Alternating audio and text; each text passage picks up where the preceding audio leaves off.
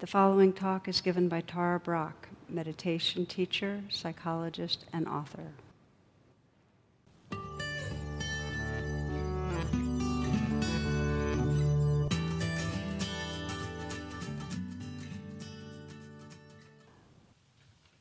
Namaste and welcome.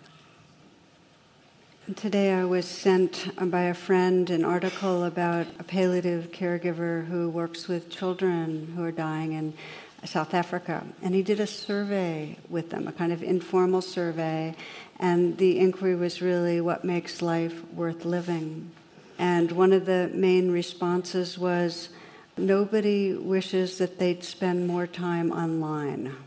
That was the first thing. The other one I want to name was kindness matters. If you see this article, um, it's quite beautiful, just registering that when we're really aware that we don't have that much time, we don't want to be off in some virtual reality, and we do want to be in our hearts. And I wanted to start that way because this is the uh, second of a three part series on radical compassion. Um, it's based on the title of my new book, which will be available December 29th. This is my commercial moment. the book and these talks is meant to give some guidance in using the RAIN meditation, which is mindfulness and compassion, in working with our inner life and whatever stuck places we have going on. Tonight it'll be relational. How do we wake up more with each other? And the next week, extended relational. How do we really be part of the healing in a uh, pretty hurting world. If you are live streaming, you can also, and missed one of these, you can also get it by going on uh, tarabrach.com, where um, you can get any talk really, and also you can, it's a link to the book and so on. So we begin with a, a holiday story that is really one of my favorite illustrations of you'll see what in this story, an old man in Phoenix calls his son in New York and says, I hate to ruin your day, but your mother and I are divorcing. You know, 30 years of misery are enough. I can't handle it anymore. The son screams at him, What are you talking about, Pop? And he says, We can't stand the sight of each other any longer. We're sick and tired of each other, so go call your sister in Chicago and tell her. And he, click, hangs up. Okay, so son calls his sister, and she's immediately, when as soon as she hears it, she says, "Okay, I'll take care of it." Then she calls her father in Phoenix. She says, "You're not getting divorced. Don't do a single thing until I get there. I'm calling my brother back. We'll both be there tomorrow." And she hangs up. The old man hangs up his phone, turns to his wife. Okay, they're coming for the holidays, and they're paying their own way.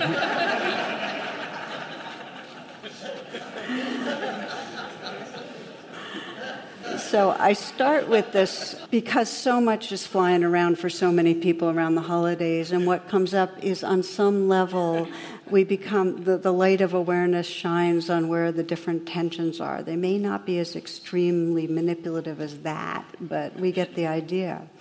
So, in a little bit, I'll have you do a reflection, and there's a, several in this uh, talk, on just looking at your current relationships and in some way with that lens of, you know, how is this for me? And one of the lenses we'll use really is if I was at the end of my life looking back. And I find it very powerful to use the, our lifespan as a lens.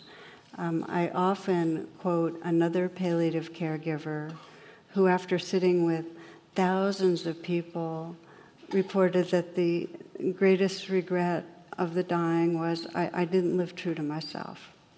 I lived according to others' expectations, maybe according to my own internalized judgment, but I didn't live aligned with my heart. And then when there's a little bit of a deeper digging, like what does that mean, aligned with our heart? It really means, you know, if we were at the end of our life looking back, how would we want this relationship to be? How would we want to be? What kind of presence and connection will we want here? Are we really embodying what matters to us? And to me, what's valuable is that this isn't just the dying that have regrets about their life.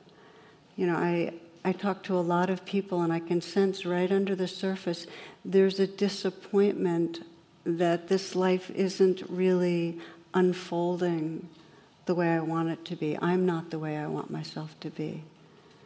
It's not just the dying, that sense of being uh, unaligned. So, how do we want to live? And one of the ways I language what I find when I really explore with people is the language of radical compassion. And what I mean by radical compassion is that we're embodied. In other words, we can't really be compassionate if it's this idea in our mind. Like we hear about people out there that are having a hard time, and we go, oh, that's really too bad. I feel, I'm so sorry. Versus the kind of compassion when our hearts are tender and they're resonant and we're actually caring and we act or we want to act. So, radical compassion means we're embodied and the caring is active, and radical compassion means that our hearts are all inclusive. It's not like we feel a whole lot of compassion for this person, but this person doesn't deserve my care. It's like it's not like that. It's a very open, inclusive quality of heart. And I'm spending a little time on the definition because I think we need to reclaim the word compassion. It's, it's floating out there. It's a lot like love, it's very mushy.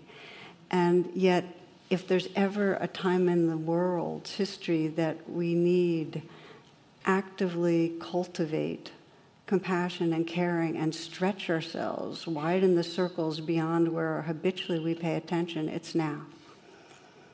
It'll be what allows us to care enough to act for our earth that is suffering so much, for those that are most vulnerable, and live true to ourselves right in an immediate way tonight and tomorrow with the people that we are interacting with.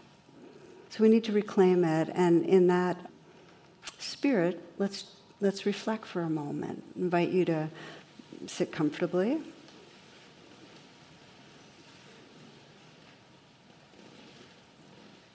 and do a bit of a, a relationship scan and perhaps bringing to mind one, two, or three people that matter to you and you want to live true to yourself.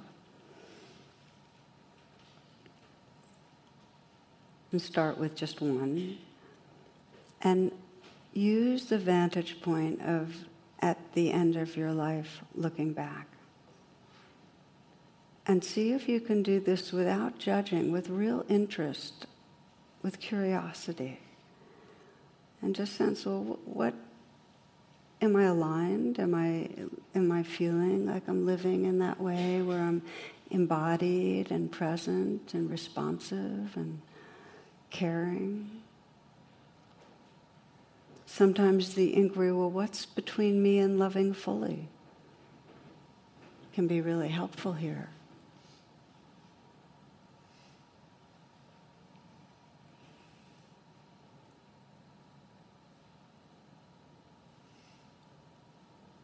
Take your time with one, two, or three people, sensing if you're feeling you're living true to yourself.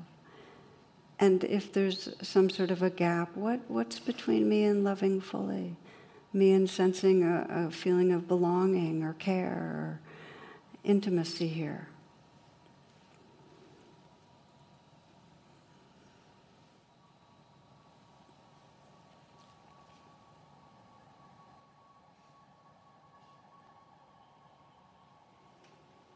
As you reflect, you might ask yourself, well, is there a gap because I'm stressed and I get preoccupied and I'm just not present?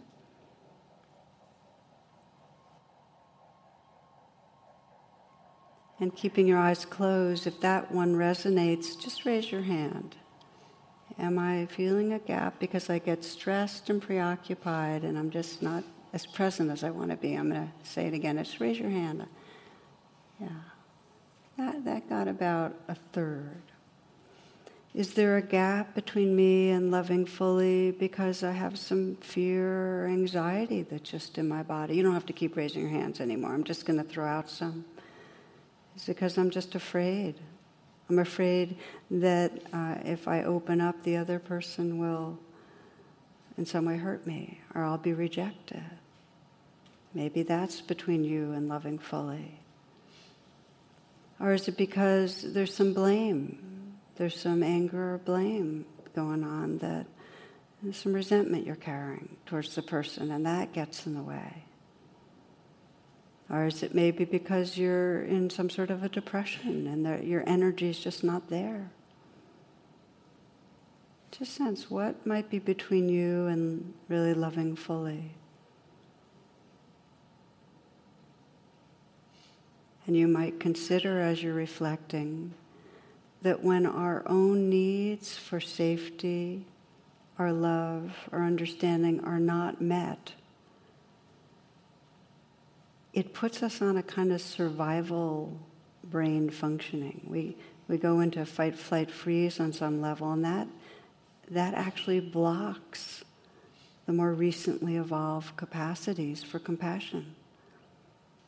So I'll say that again. If you have unmet needs yourself for safety, love, understanding, that can trigger your survival brain in a way that cuts off compassion. It's not your fault, it's just what happens.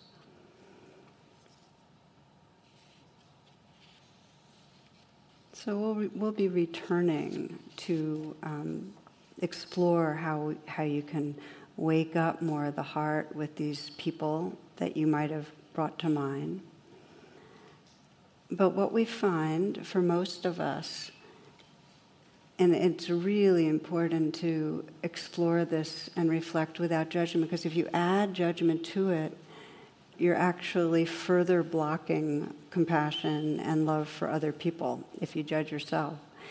But what we do find is that what gets in the way is some version of what I'm going to call our limbic controller. There's some part of us that's, you know, emotionally reactive and trying to control things. And we have different ways of trying to control things. One of the ways that we try to control things is we try to manage other people and get them to be a certain way. And that always gets in the way. If we want somebody to be different, if we're managing them, if we're trying to get them to to be a certain way with us, in those moments we're not letting them be who they are. In one story, a young man invited his mother over for dinner, and during the meal, his mother kept noticing how her son's roommate was really beautiful, and she was suspicious that her son had a relationship going with this roommate. And so she was really curious and she watched them interact over the evening and became even more convinced something was going on. And her son read her mind and said, Hey, I just want to reassure you that Carrie and I are just roommates. I just want to let you know that's how it is. So a week later, Carrie comes to John, the son, and says, You know, ever since your mother was here for dinner, I haven't been able to find that beautiful silver soup ladle. Do you think she did something with it? And he said, Well, I don't, I don't know, but I'll email her. So he writes this. He says, Dear Mother, I'm not saying you did or did not do anything with the soup ladle, but it's odd that it disappeared after dinner. Do you know anything about this? So later he receives an email from his mother, and it reads Dear son, I'm not saying that you do sleep with Carrie, and I'm not saying that you don't, but the fact remains that if she was sleeping in her own bed, she would have found the soup ladle by now. Love your mother.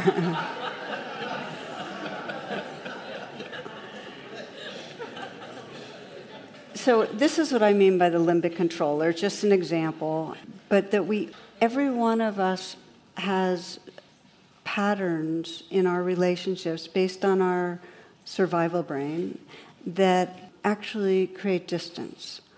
And one of the most common, I'm going to name some, and I invite you to, again, just listen and sense what resonates for you. I'll name them, and just to know that if you become aware of them, then you have choice as to whether or not you're living them out. But if you're not aware of them, you're identified with them. You are the controller and you, and you don't have a choice. And this goes very much to what Viktor Frankl described when he said, between the stimulus and the response, there is a space. And in that space is our power and our freedom. That you'll keep repeating the same relational patterns that block intimacy until you see the, your particular version of the limbic controller. Does that make sense right now? Okay. So, some of the versions of it. One of them is that, and this is a bit of a kind of a, a freeze response, which is that we bury and don't show what's going on and we pretend. We, we offer what we think is going to be most acceptable to others. This is the person somebody else will like and approve. It can be ways that we accommodate or whatever, but we're burying the real feelings we have either about that person or about our life and pretending in some way. And this is very much seen in a classic uh, story of a woman who approaches her psychology professor and asks him, you know, what is a Freudian slip? What do they mean by it? And he's curious and he says, well, what makes you ask? And she says, well, the other day I was having lunch with my mother and I meant to ask her to pass the salt, but instead I said, you damn bitch, you ruined my life.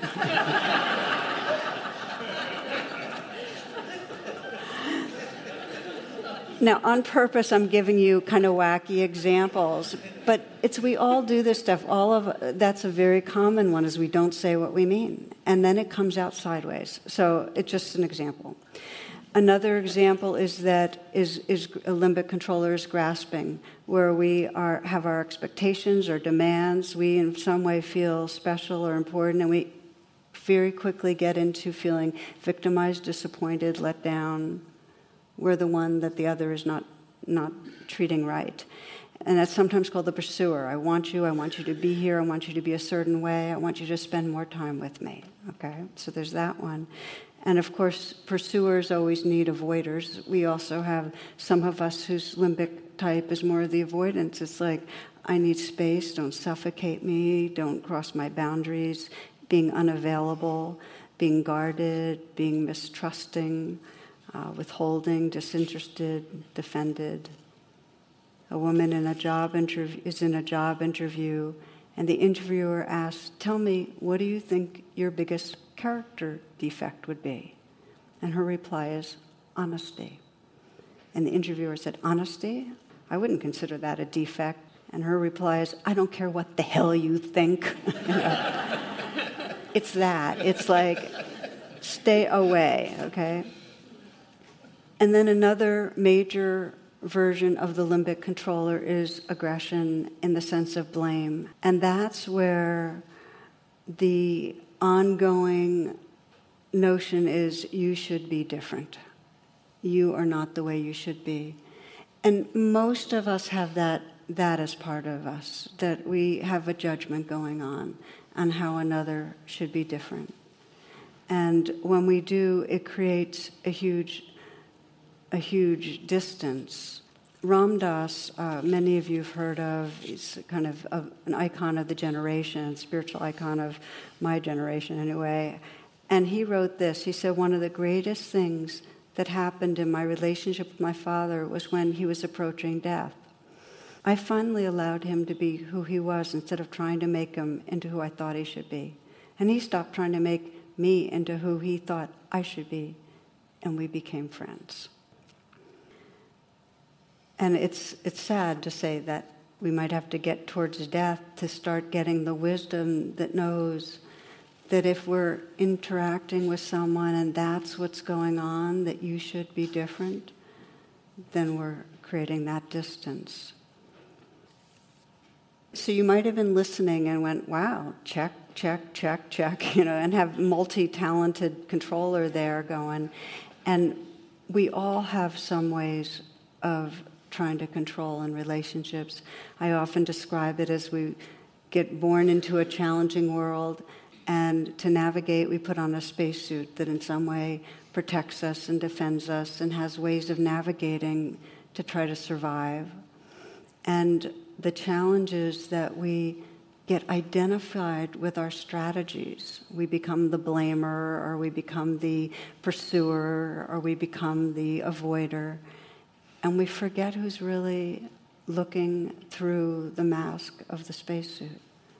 We forget who's here, and we forget who the other is. They appear as a ego spacesuit too.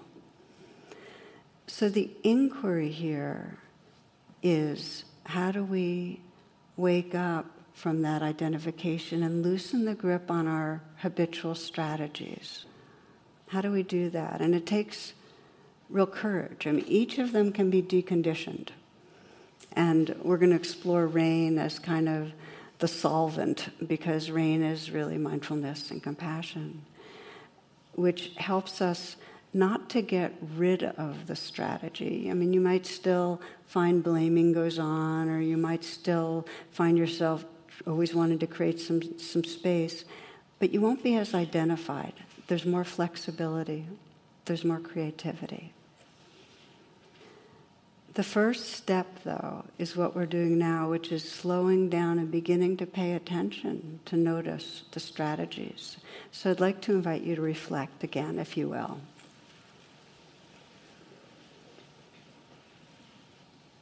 And if you can bring to mind again uh, one or two of the people you were reflecting on, start with one.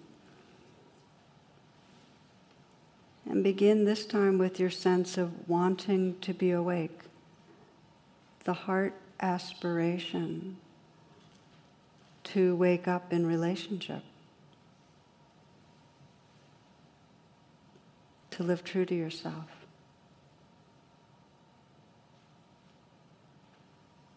And sense with this person, as you did earlier, that, that question, you know, what is between me and really being fully embodied and engaged and caring. And you might sense where there is some of that, that limbic controller. It's really the different kinds of fight, flight, freeze. And again, not to judge, because to the degree you have a spacesuit activity going on, it's because there's some unmet needs. It's natural.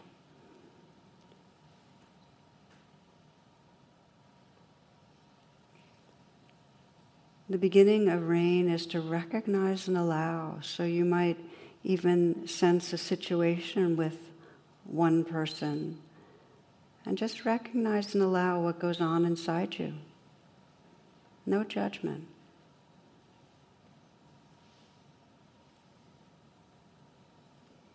So for some, you might be recognizing, okay, so there's some grasping and some disappointment. I feel let down.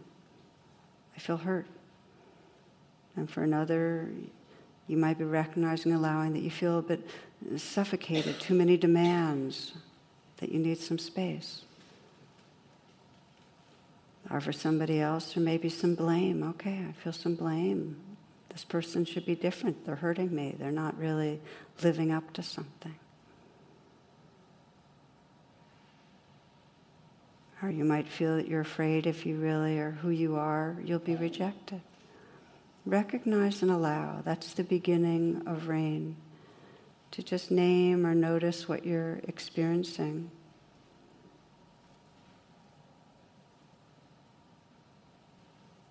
Carl Jung says, What is not brought into consciousness comes to us as fate.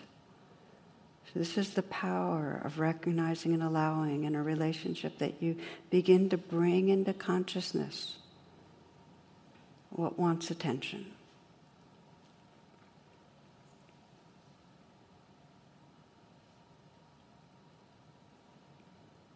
Now you can open your eyes when you're ready. So the next steps with rain is the eye of rain, which is investigate.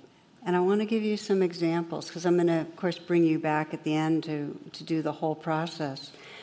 The investigating is often misleading because when you're investigating what's going on, it's not a conceptual mental process. Investigating is primarily getting more somatic. Investigating means that if you found that you felt hurt by somebody or felt blame, you get into where you feel it in your body. And then you can investigate and sense, you know, what is, what's the unmet need and so on. I'm going to give you an example because investigating, if you really get into your body, then leads to the end of rain, which is nurturing. And once you have recognized and allowed and investigated and nurtured, you'll find that the sense of identity has shifted. You're no longer organized around the limbic controller so much.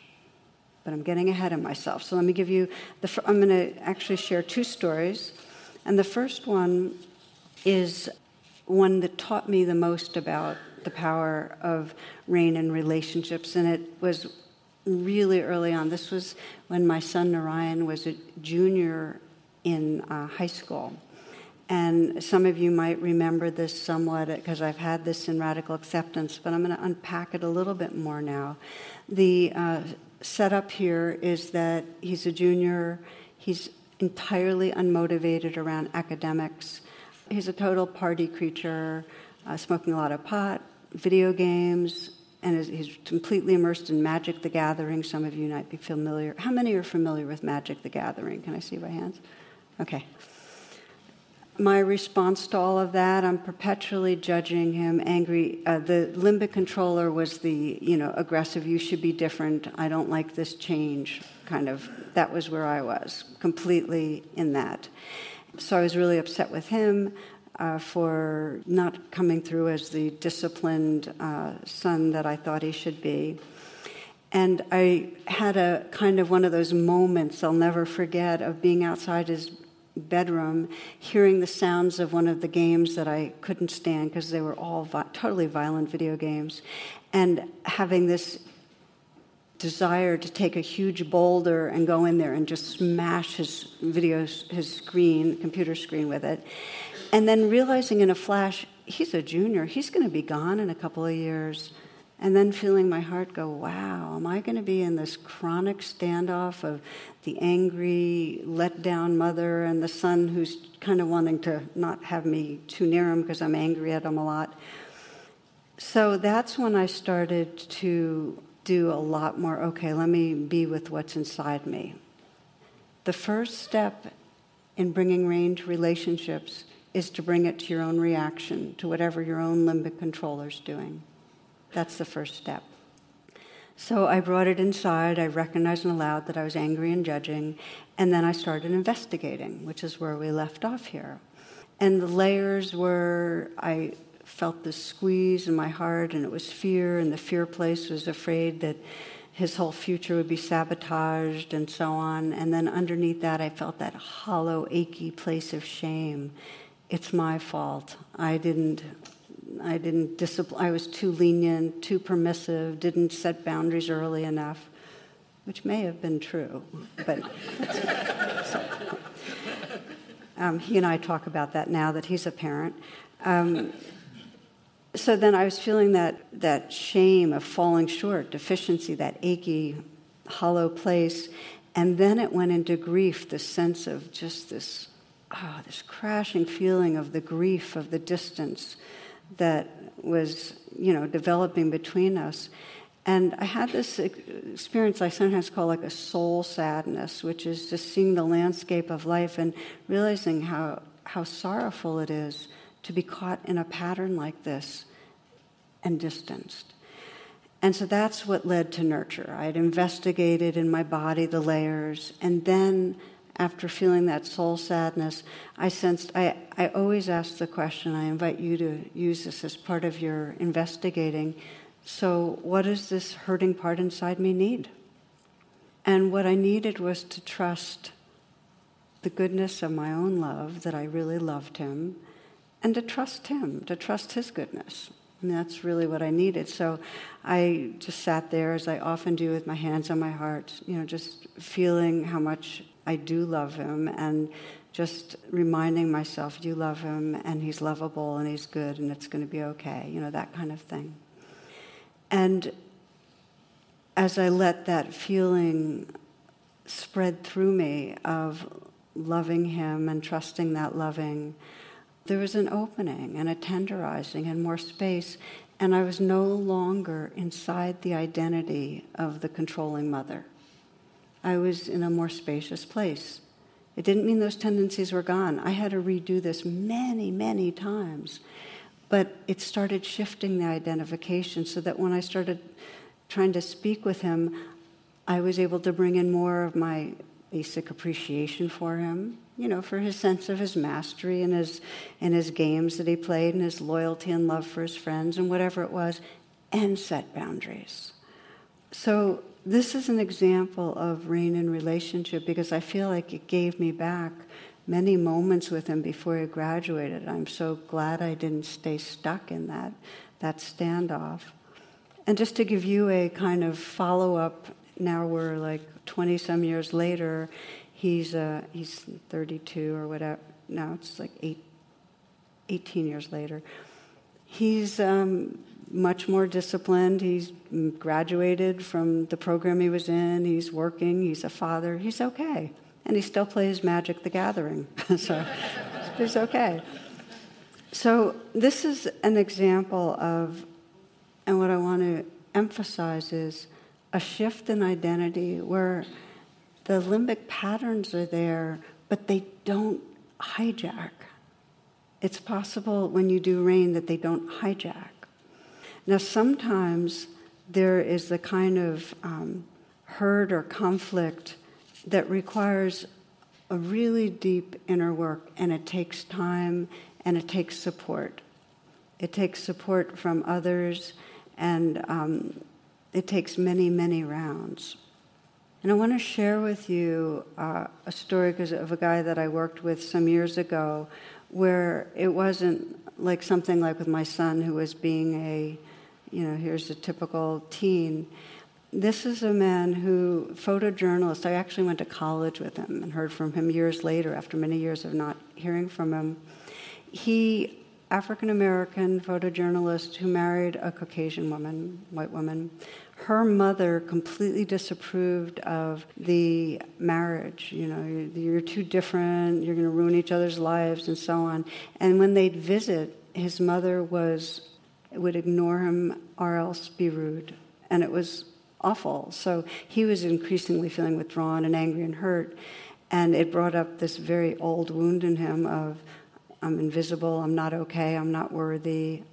Um, you know, he was the black man who was not good enough for her daughter, was, the quote, was what he described it to me. And his wife said, We don't ever have to visit them again. I don't want to put you through this. But he actually wasn't willing to give up on the relationship, partly because one of his teachers, a Tibetan teacher, one of his key teachings was never give up on anyone, which I thought was interesting. So he made it his practice. And it was a hard practice, but at home he would recognize and allow how angry and hurt he felt. Then he'd investigate and feel in his body and felt where it went back to because he was, you know, in childhood he was very neglected, a lot of losses, a lot of feeling of being not okay. So he felt this twist in his body when he'd go into it of defective personhood. That's what he got in touch with a twist in his body, in his gut. And then when he asked what he needed, it was, You are of value, you're worthy. And um, his way of doing it was he would, he would, you know, imagine some light kind of coming into him, and he'd just hear the words, you know, you are valuable, you're a worthy being. Over and over and over again, this process until he found that sense of more space more openness, more realizing he was not the self in the story that this mother was triggering or his old story. He felt his value, what I call the gold. So the next holiday he went, but he brought his camera because he needed a way to be more safe. And the camera gave him a place to be one step removed, but still there. And so it was Thanksgiving, and they took all sorts of photos. And when they went again over the holidays, the Christmas holidays, there was a gift exchange. And by the way, each of these visits, the mother was rude and um, distancing and didn't want to take them to a restaurant because she was afraid she'd see her friends. It was, it was terrible. So there they're having their exchange, and this is what I want to tell you about the gift exchange. She, the mother gives him socks, which are the wrong size, and a box of candy, and he's a health nut, so that, that didn't work so well. He gave her some framed pictures that he had taken during Thanksgiving, and one of them had captured a moment of affection with her husband, and the other when she was cradling her new granddaughter. She opens these pictures, and I mean, everybody's kind of watching her, and she starts sobbing because he had seen her in a good way. He had seen her goodness and captured it, and something in that just. And he told me that as he was doing rain for himself, that inner process, that he started looking at her and he could just see her as a fearful person. But when he could really get that, he didn't feel so angry at her. And now he saw her in a good way. So here's what happened a thaw began, but it didn't happen quickly. There was many rounds of him encountering her tightness and so on. But he had a way to take care of himself, and he had a way to see past her mask, and that actually over time helped her to see past what she was seeing in him. I'm sharing this story because, as much as our unmet needs are personal, there's also a whole societal thing playing when we run into distance that we often don't compute. The unseen biases that are playing between us, the ways that different, different ones of us have felt devalued historically, not just in our personal life, but through the society. So it takes a lot of attention to be able to bring rain inwardly and then look through eyes that can start seeing those realities both on an individual and on a societal level. So, what we're exploring tonight are relationships that inevitably are torqued because of unmet needs.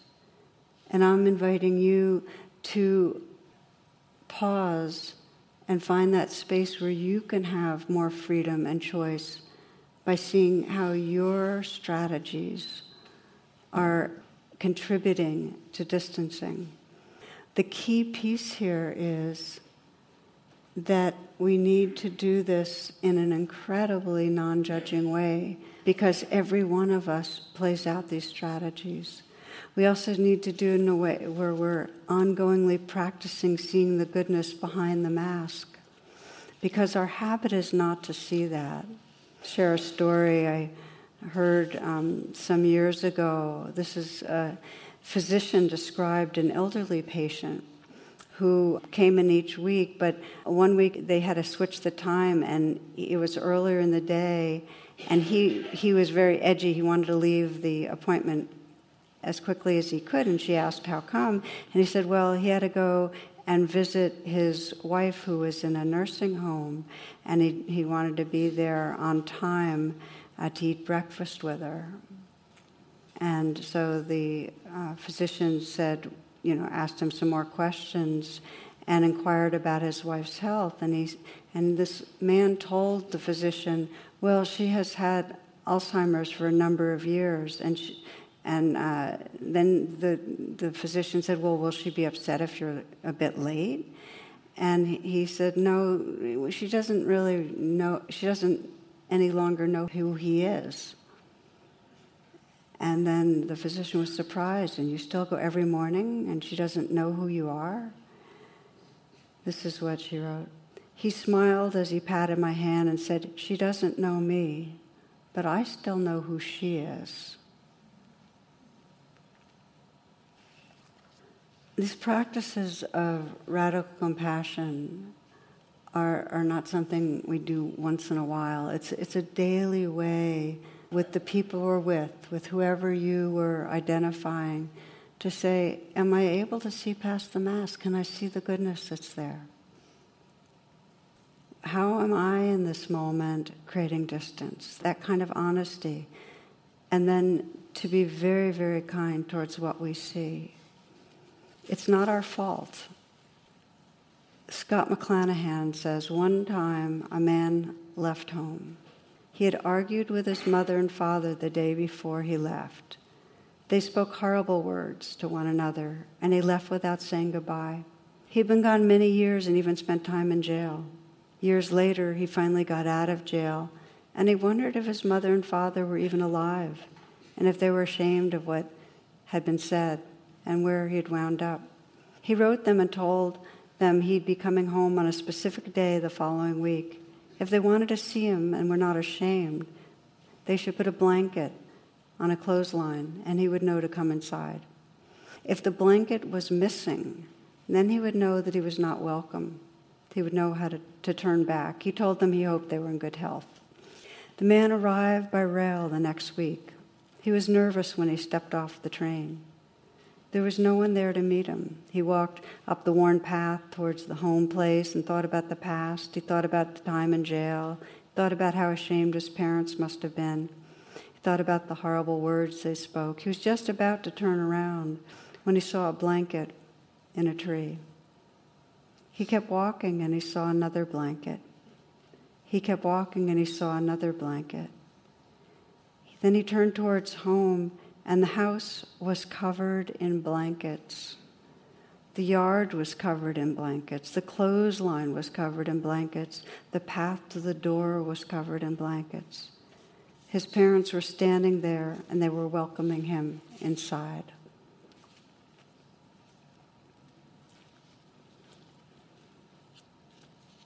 So each of us has ways that we create walls to protect our heart when we're hurt. And the path of, of radical compassion is to begin to shed or dissolve some of that armoring. Rumi writes, Very little grows on jagged rock. Be ground, be crumbled, so wildflowers will come up where you are. You've been stony too many years. Try something different. Surrender. So we're going to close with a meditation that's a blankets rain meditation. because really, think about it. What if we all were putting out blankets, really, in our lives? You know, just in some way, blankets for ourselves, forgiving ourselves for our strategies and our ways of, of navigating that are imperfect, and certainly blankets for others because others too are doing the best they can and it's imperfect. So we close with a, a brief meditation, bringing rain into a relationship. And as you, you might close your eyes and let yourself go inside a bit. Take a few breaths and feel yourself right here.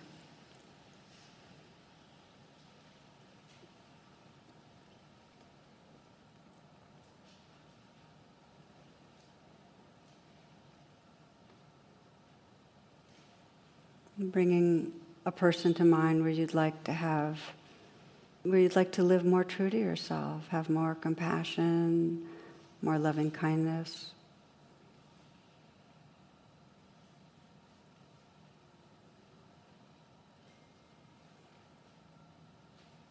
And as you did before, feel that intention.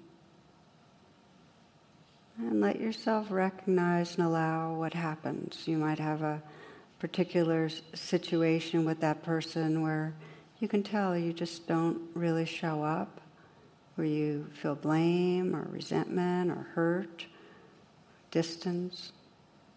Bringing that situation to mind.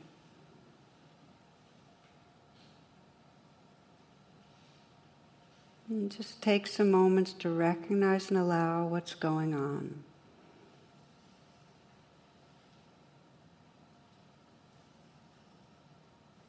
See the dance or the dynamic.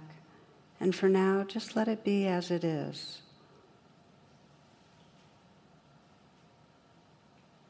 Allow doesn't mean you like it. It just means that you're honestly acknowledging, okay, this is, this is something that plays out. You're creating a pause, a space for it.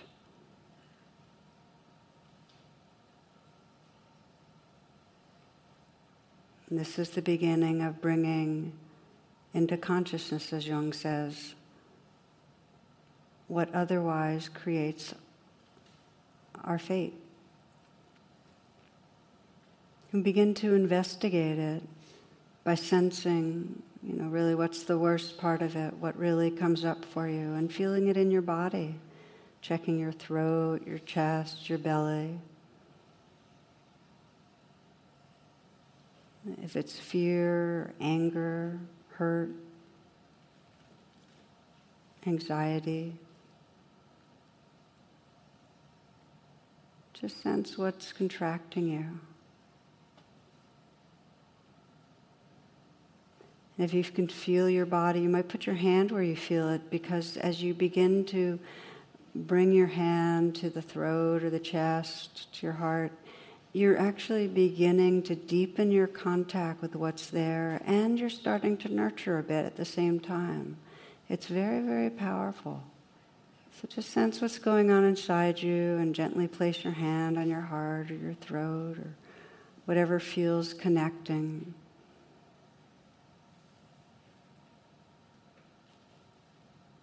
You might ask yourself how long this has been going on, this feeling. And what's the most challenging part of it? What is it you're most afraid of, or what's most disturbing about it?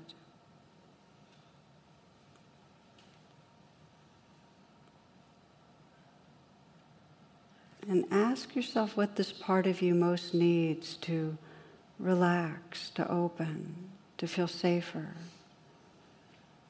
Is it forgiveness? Is it love?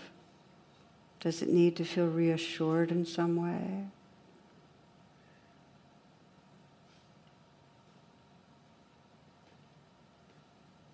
You might sense what's the message that this part would most find healing.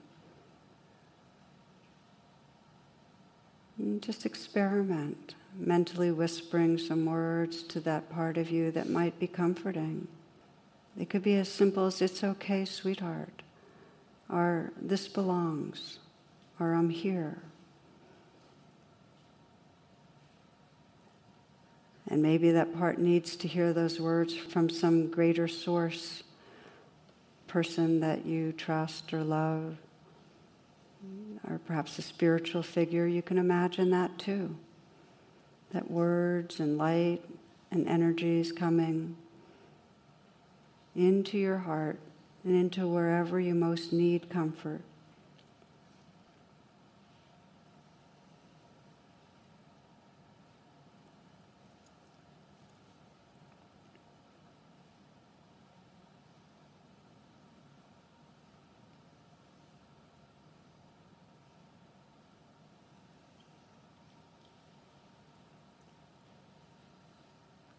And from the space of compassion, presence.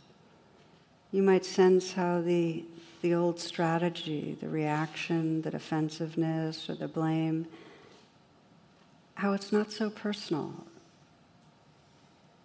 It's kind of it's a limbic strategy that you and many others have like waves in the ocean, but you're more than that. And sense not so identified, sense the larger sense of your being who you really are. And if you look through the eyes of your most awake heart, you can begin to look at the other person now, the person you want to be closer to. And in the same way, begin to recognize maybe what's going on for them. What are you noticing? What is their behavior like? You might begin by recognizing and allowing whatever you're noticing about them. Oh, they seem tight, or they seem withheld, or they seem disappointed, or hurt, or angry, or distracted, stressed. So recognize and allow. And you might deepen your attention and investigate and sense, well, what, what might be really hard for them? What's it like being this person? Where does it hurt?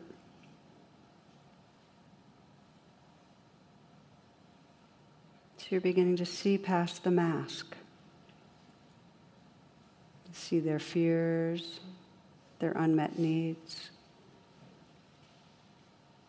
Is this person needing love, needing to be seen, to be understood, to feel forgiven, to feel cared about?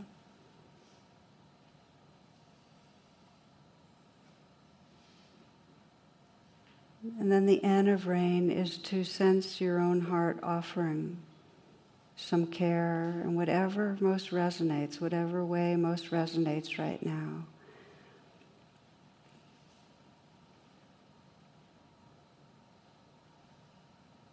Sending a message, a mental whisper of a message to them that you care. And perhaps imagining, sensing in some creative way how, when you're together, you might let them know you see their goodness and that you care about them.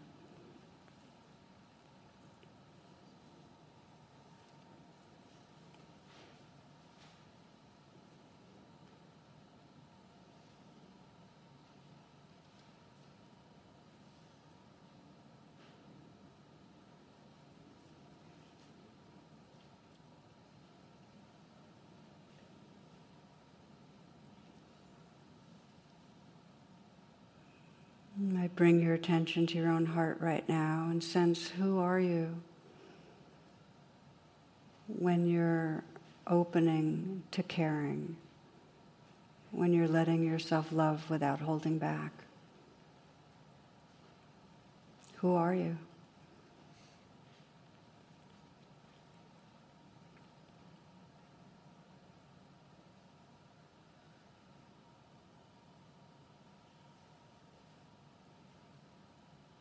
This class and radical compassion and the same themes in the book are all about deepening our intimacy with ourselves, with each other, and with our world.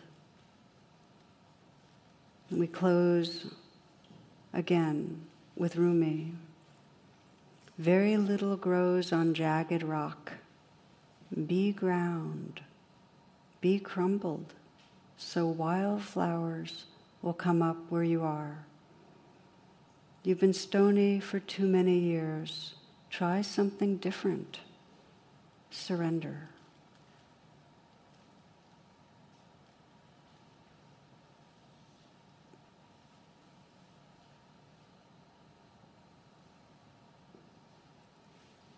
Namaste and blessings. For more talks and meditations, and to learn about my schedule or join my email list, please visit tarabrach.com.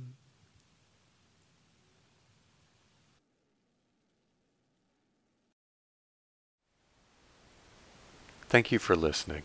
To learn how you can support the teachers and Dharma Seed, please visit dharmaseed.org slash donate.